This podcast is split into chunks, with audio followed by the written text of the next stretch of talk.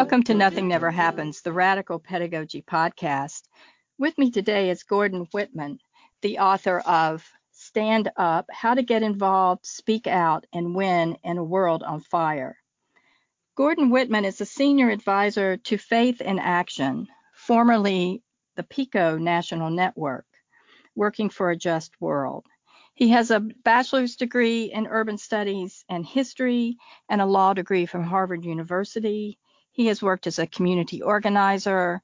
He has worked in university settings. Uh, he has worked on the border. He has worked in many places where there is a moral crisis. And in the book, shows us how to confront that moral crisis uh, with creative um, methods and with hope. So, welcome, Gordon, to Nothing Never Happens. Thanks, Tina. Good to be here. Well, I really appreciate you doing this. And if I could get you to start by telling us about your background and what got you into community organizing. In, in particular, you write in the book about uh, your experience in Chile in the 1990s. Yeah, yeah I had finished law school. Um, I grew up with um, parents who were first generation grandparents who came from Eastern Europe, um, fleeing religious oppression and mm-hmm. um, family that was um, killed in the Holocaust mm-hmm. um, in mm-hmm. Eastern Europe. So I grew up on a lot of stories about um, what happens if you're powerless and um, mm-hmm. and the need to be involved in and the, the decisions that get made government um, matter to, to people's lives. So I had that upbringing, um, uh, and and and I had just finished law school and was on my way to being a lawyer for for community organizations or doing some kind of civil rights mm-hmm. work and I ended up living in Chile um, for a year, and um, it was right at the end of the Pinochet dictatorship. And mm-hmm. I got to know and lived with um, people who'd really spent their whole lives fighting that dictatorship, and learned a lot um, mm-hmm. from them about um, how you organize based on relationships, how you build trust, um, mm-hmm. yeah, how you organize in situations that um, that it's really life or death. Um, mm-hmm if you go to a meeting and and just saw organizations that were led by by ordinary people. Um, so mm-hmm. I came mm-hmm. back to the United States looking for something similar, and and and that brought me to community organizing and and walked away from my legal career. Hmm. Interesting. Yeah. Well, so from there, um, you started um, doing more grassroots organizing in um, various settings. Um, I see you've done work in the sanctuary movement um, and the ongoing civil rights movement. Um, so, could you talk some about uh, what resources you brought to that? I mean, I'm seeing things like uh, liberation theology, uh, the history of movement building, in particular the Highlander Folk School, uh, and the civil rights movement um, around that. Um, you know, where uh, what forms the base uh, of your um, of the resources that you bring uh, to this work? So, Tina, I learned to organize um, first in Philadelphia, working um, mostly with parents at public schools in the city that yeah. um, were were not really, you know, for for parents, and if you looked at the data for the schools, not not really providing the kind of education that that, mm-hmm. that children needed. So we we we would um, work with um, parents to build organizations of parents who would work um, to press for changes in the school. Everything from um, mm-hmm. fighting for better lunch lunches and um, and and repairs to roofs that leaked to um, um, shutting down drug houses that were across the street from the school to mm-hmm. ultimately working on the curriculum and, and instruction in the schools. Yeah. And and that um, I mean that was a good experience because when it just showed me what people are able to accomplish um, mm-hmm. when they get organized, and, and most of the people involved in that work were were were, were women who had not had um, any other really you know strong political experience, didn't think of mm-hmm. themselves as activists, but they were very motivated to make sure their kids had a good start in life and that motivation really drove them to um, to build organizations and and then it just changed their lives and their outlook on the world and their sense of their own ability to to create change. Yeah, so you're and that's really what the book is about. Yeah. Yeah, so you're able to use your own organizing skills in your own context um, of life. Well, I say in the book, it's interesting. I, I talk in the book that, um, you know, I, I, I learned organizing before I had children, and um, mm-hmm. primarily, you know, in just helping helping parents get better education for their kids. And um, we ran some great campaigns to um, get bilingual teachers in schools mm-hmm. that were almost entirely um, Spanish speaking households, sending their kids to those schools. Um, but I, I didn't really fully understand what it meant to have kids until I had my own. And I ended up having a, a son on the autism spectrum and w- with other special needs. And it really was, um, it was just so helpful to have learned um, that attitude that, that you, you can't trust the systems.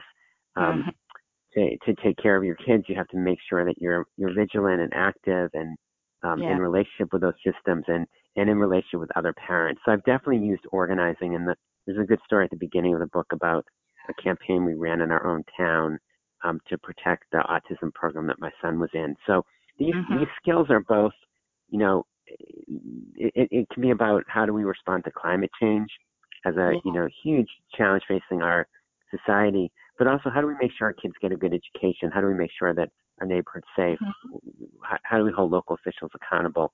So the book is really everything from, you know, what's on your your front door and your doorstep to the biggest challenges we're facing as a as a planet.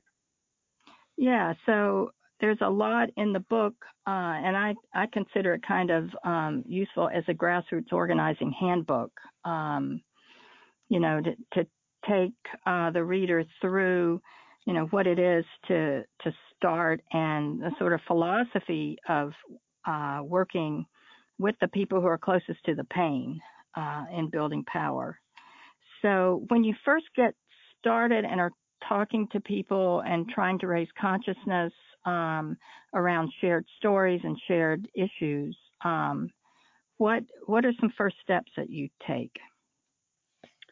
Yeah, and you know, in terms of the book, I I had this um, strong feeling that I wanted it to be in the motivational section of the bookstore where there are a lot of books. you know, mm-hmm. it's really meant to be motivational. It, yeah. We have more power than we think, and then the how-to. The, the mm-hmm. you know the main point on where to start is that we don't need to find the perfect person or persuade mm-hmm. people to think the way we think. We just have to go and listen to people listen, share our own story, hear theirs. People, um, especially adults, um, rethink their own um, place in the world and their understanding of how the world works through experience. So, so yeah. one main point of the book is don't worry so much about um, the perfect um, flyer or um, or or making sure people think the way you want them to think ju- just connect with people. Don't lecture them, listen to them. And, mm-hmm. and it's through the process of building relationships and engaging yeah. meaningful action together that people's sense of the world grows. That that's really the starting point. Yeah, we're we're, we're doing too much. I, I think part of you know the critique in the book is that we're doing too much um, work um, that social change that's that's too light, that asks too little of people, that imagine somebody is on a mailing list where they yeah. get an email and we call them a member. We're, mm. we're really we need to go, get to that place where people are actually members of organizations where they're meeting face to face, they're connecting to other people, they have control and autonomy over those organizations. Yeah. So starting where people are at, and um, it, it, seems to draw on uh, some of the uh, common definitions of popular education that it's the practice of freedom, uh, to use Paulo Freire's definition, and use people as co-learners and co-teachers. That there's not one expert that comes in, uh, and this is the Highlander Center and Project South and others, you know, model of course. Um, that if you uh, start with people around a similar um, story or stories, that that's uh, there's no um, one expert that you're using everyone's skills uh, to face a challenge. Um, so, could you reflect uh, with us about uh, some of those um, uh, methods, the creative methods you've used uh, to go, you know, to plan actions for social change? Um, and um, yeah, and yeah, and what um, yeah, some you know some concrete examples of what that looks like. Good, and and there's a chapter in the book that's about team, Mhm. and um, going back to what you said, it it has a a section on the experience of um, the social movements in Brazil and the Yeah. role that Christian-based communities played in building a larger social movement. Mhm. And it's really a really remarkable story of um, large numbers of small groups that gather that that were organized and um, became the backbone of a social movement that really helped transform the country. So that um, that the the creating spaces where people can work together, reflect, and act together um, is is really that that's the that's the heart of the organizing process. Um, I, I tell a, uh, one of the stories I tell in the book that is historical, but I Mhm. think is a good starting place for understanding the, the patterns of change in our in the United States Yeah. is the abolitionist movement. So um, this is such an interesting story that in the 1830s, um, abolitionists who were working to end slavery in the United States um, looked at their work and, and what was happening in the country around them and decided that what they were doing wasn't working that, to the extent that it needed to. And they Yeah. adopted a new strategy, which was to say, um, we are now fighting for the immediate abolition of slavery, and we are um, asking every person, every institution, every politician to make a moral decision whether they're for or against slavery. So the, the sort of gradual efforts to end slavery um, hadn't worked, and um, people were looking at slave rebellions and a big moral movement that was growing, a reform movement. They said we need a new strategy and we need a new organizational structure.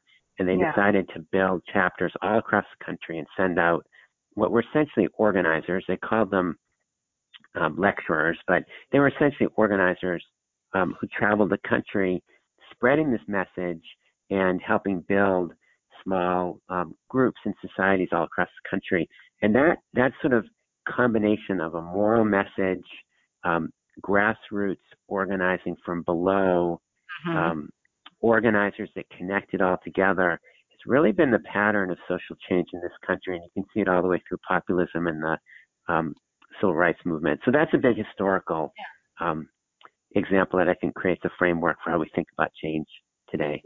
Yeah, and and of course that was used in the civil rights movement. And when you talk about um, moral movement, you know, I have to think about uh, the moral revival of the New Poor People's Campaign that uh, Reverend Liz Theoharis and Bishop William Barber are part of. You know, they're calling for that kind of moral decision making that, of course, King did in '68. Um, around economic justice and, and issues of equity uh, around intersectional issues of race, et cetera. And I think this is actually a, a really important point, Tina, right now because it has been, we, you know, we've seen this revival of a moral movement and the Poor People's Campaign as a framework. Um, Mhm. There's a there's a story that I tell in the book about um, the Memphis sanitation strike yeah, um, and the role it played in the civil rights movement. And it was it was as people many people know, um, Dr. King was murdered in um, in Memphis during that strike. Um, Yeah. And what's interesting about that story and fascinated me about it was that King had um, Dr. King had um, announced plans for the Poor People's Movement and had traveled the country trying to engage um, people in this notion of an interracial um, movement focused on ending poverty in the United States. It was a very ambitious agenda and um, was Mhm. incredibly frustrated. The history that I've read at the response to that was really um, spinning his wheels, not getting a lot of traction. Um, yeah, and then the Memphis sanitation strikers, the Memphis sanitation workers, who'd been told by their union, asked me not to go on strike, decided they'd had enough, and they went on strike.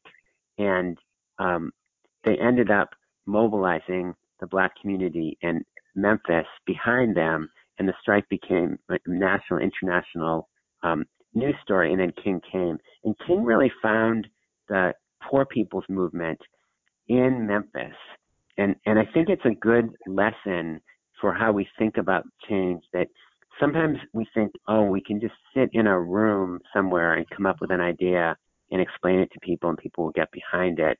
Um, and it's a, it's a big pattern of yeah. you know how people think about change, and it's not the way things work. That it was no accident that the poor people's movement really found its its its life and energy in a specific place.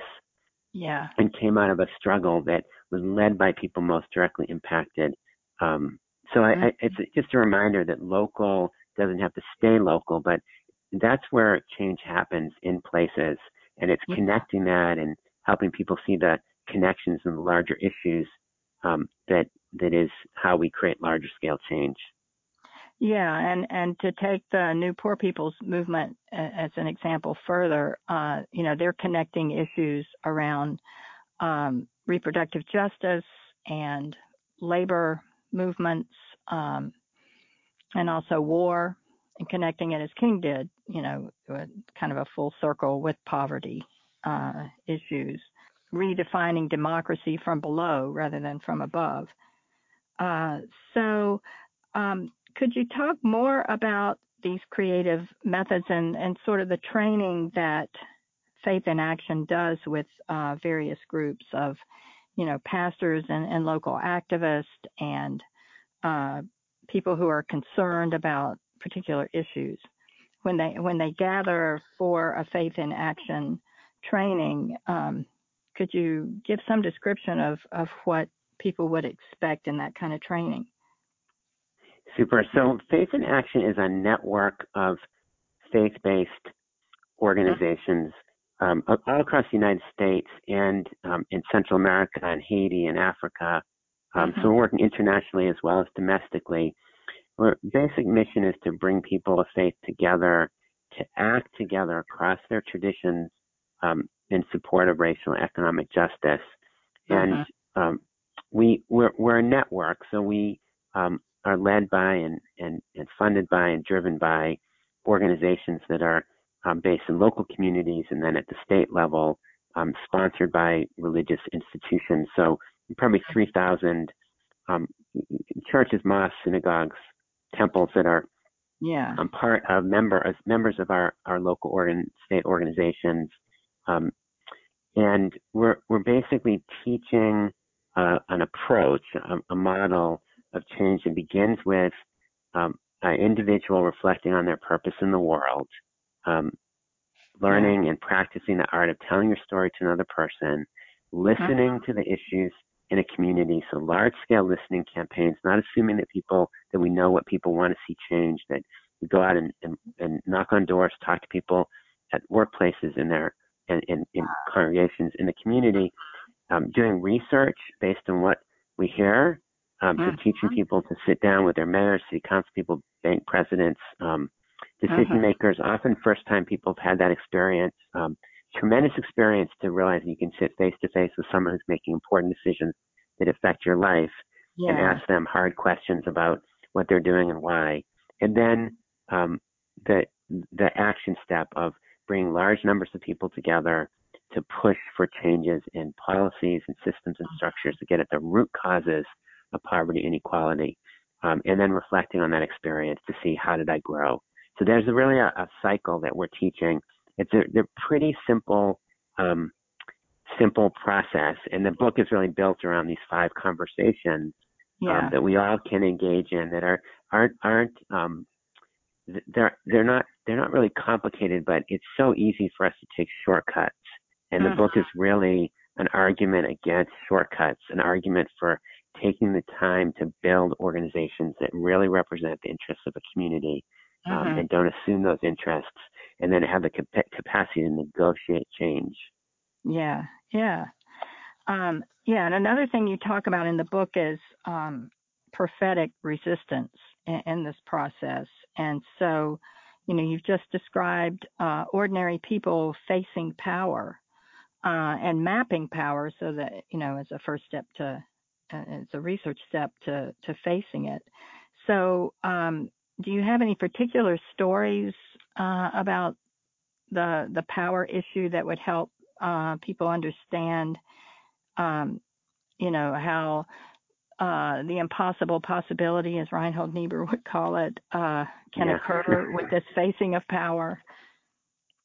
Yeah, um, I'll tell you two stories. So one, I've worked for the last um, I mean, nine years with uh, a, a um, organization in Indiana that began in Indianapolis, mm-hmm. and one of the first things that that the the congregations that began to get together and explore the potential to build an organization in mm-hmm. Indianapolis that's now called Faith in Indiana um, uh, mm-hmm. uh, heard was that people had just terrible time getting to work. So people um, mm-hmm. in the poorest neighborhoods in Indianapolis could spend two hours getting to jobs, or they couldn't get to the places where there were jobs and it, it, it had a particularly disproportionate impact on the black community.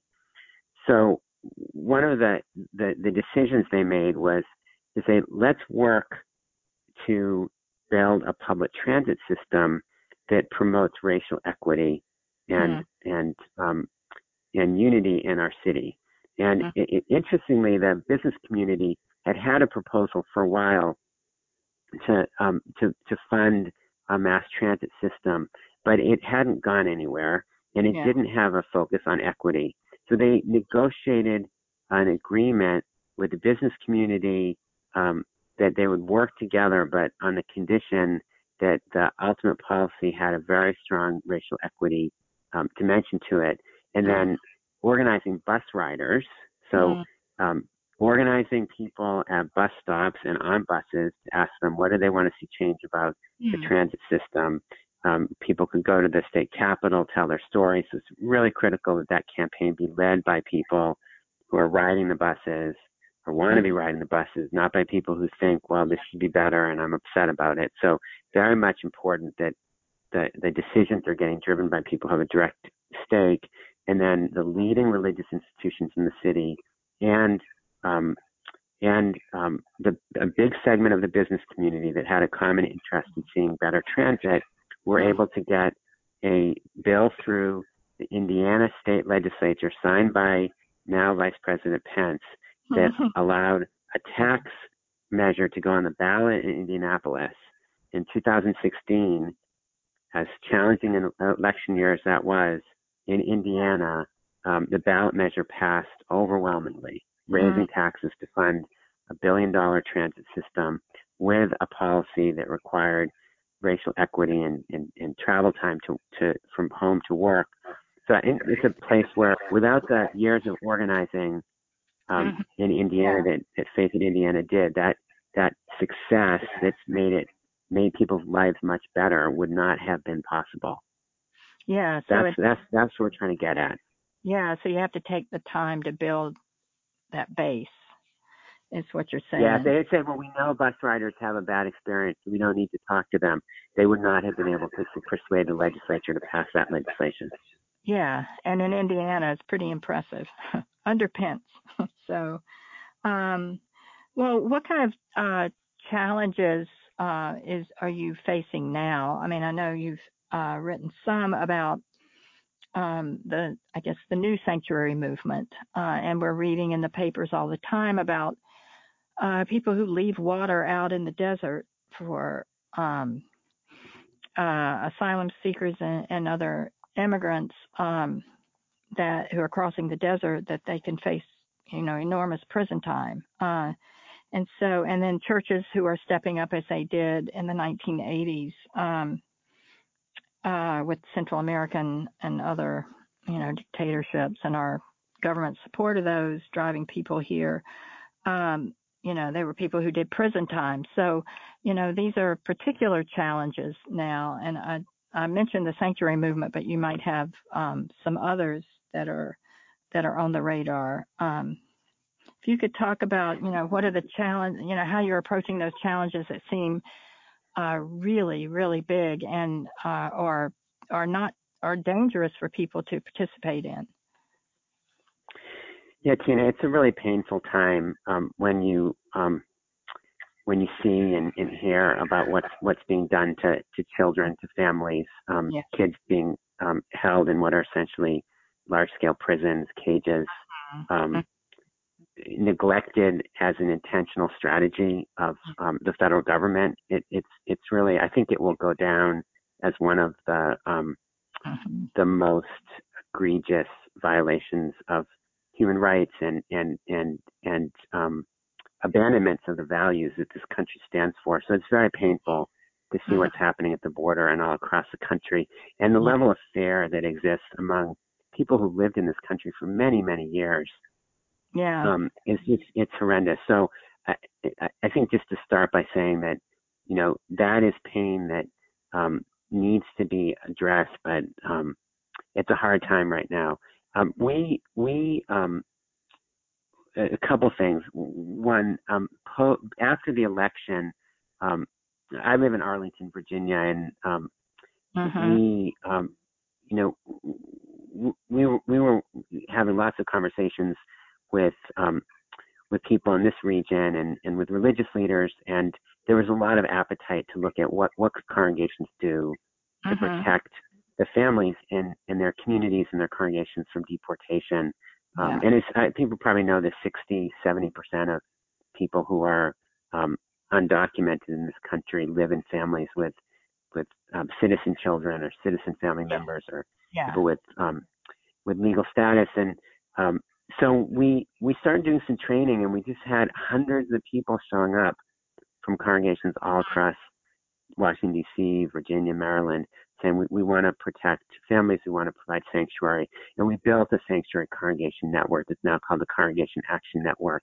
More than 90 congregations in the D.C. Um, region, and and they've done a mix of things. Um, some have actually hosted families um, facing deportation uh, many have accompanied people to their um, to their um, ICE check-ins to keep them yeah. from being deported. Um, they've educated people about their rights. Um, this story does not get told mm-hmm. enough, but um, Cardinal Tobin, who's a Catholic cardinal in in Newark, um, New Jersey, uh-huh. accompanied um, a, a, a grandfather who lived in this country for 26 years, told by ICE, "Come with your passport. We're deporting you." Mm. Um, Cardinal Tobin walked with him into his ICE hearing, mm. um, and um, and and and um, that kind of moral leadership. I think it's just a story that's happened more than people think, but um, yeah. doesn't get told um, as much. So I, I think it's it's just a, it's a hard time because it, the mm-hmm. limits on what we've been able to do have been frustrating. We've also been working very hard through our La Red campaign um, to stop yeah. federal funding for um, detention beds and and greater enforcement. And it's taken a lot of pressure not only on Republicans but also on Democrats to not sacrifice and compromise on um, funding for internal enforcement and um, increased number of beds to put families and kids um, behind bars um, yeah. for, for being here. So that that campaign's been really important, and I think it's made an important um, impact. And and it, it's a reminder that um, you know underneath all of this is racism, mm-hmm. and the reason why that um, that the that Mexican and Guatemalan and and Honduran and, and, and Central American refugees are being treated this way yeah. is because of an underlying racism um, against people of color. And mm-hmm. I think we need to be really clear about how that works, why it works. And if we're engaged yeah. in social change, we need to focus on changing the rules, um, mm-hmm. making making government work more fairly. We also need to constantly remind people and tell the story that these ideas that some people are worth more because of mm-hmm. the color of their skin are are are wrong, immoral, and mm-hmm. stupid. So it just it, it, keeping the the work of anti-racism at the center of our movement is so yeah. essential, and we can't get knocked off of that or get some idea that we'll just not mention it and people will forget it. So um, we, have got to keep anti-racism in the middle of our work.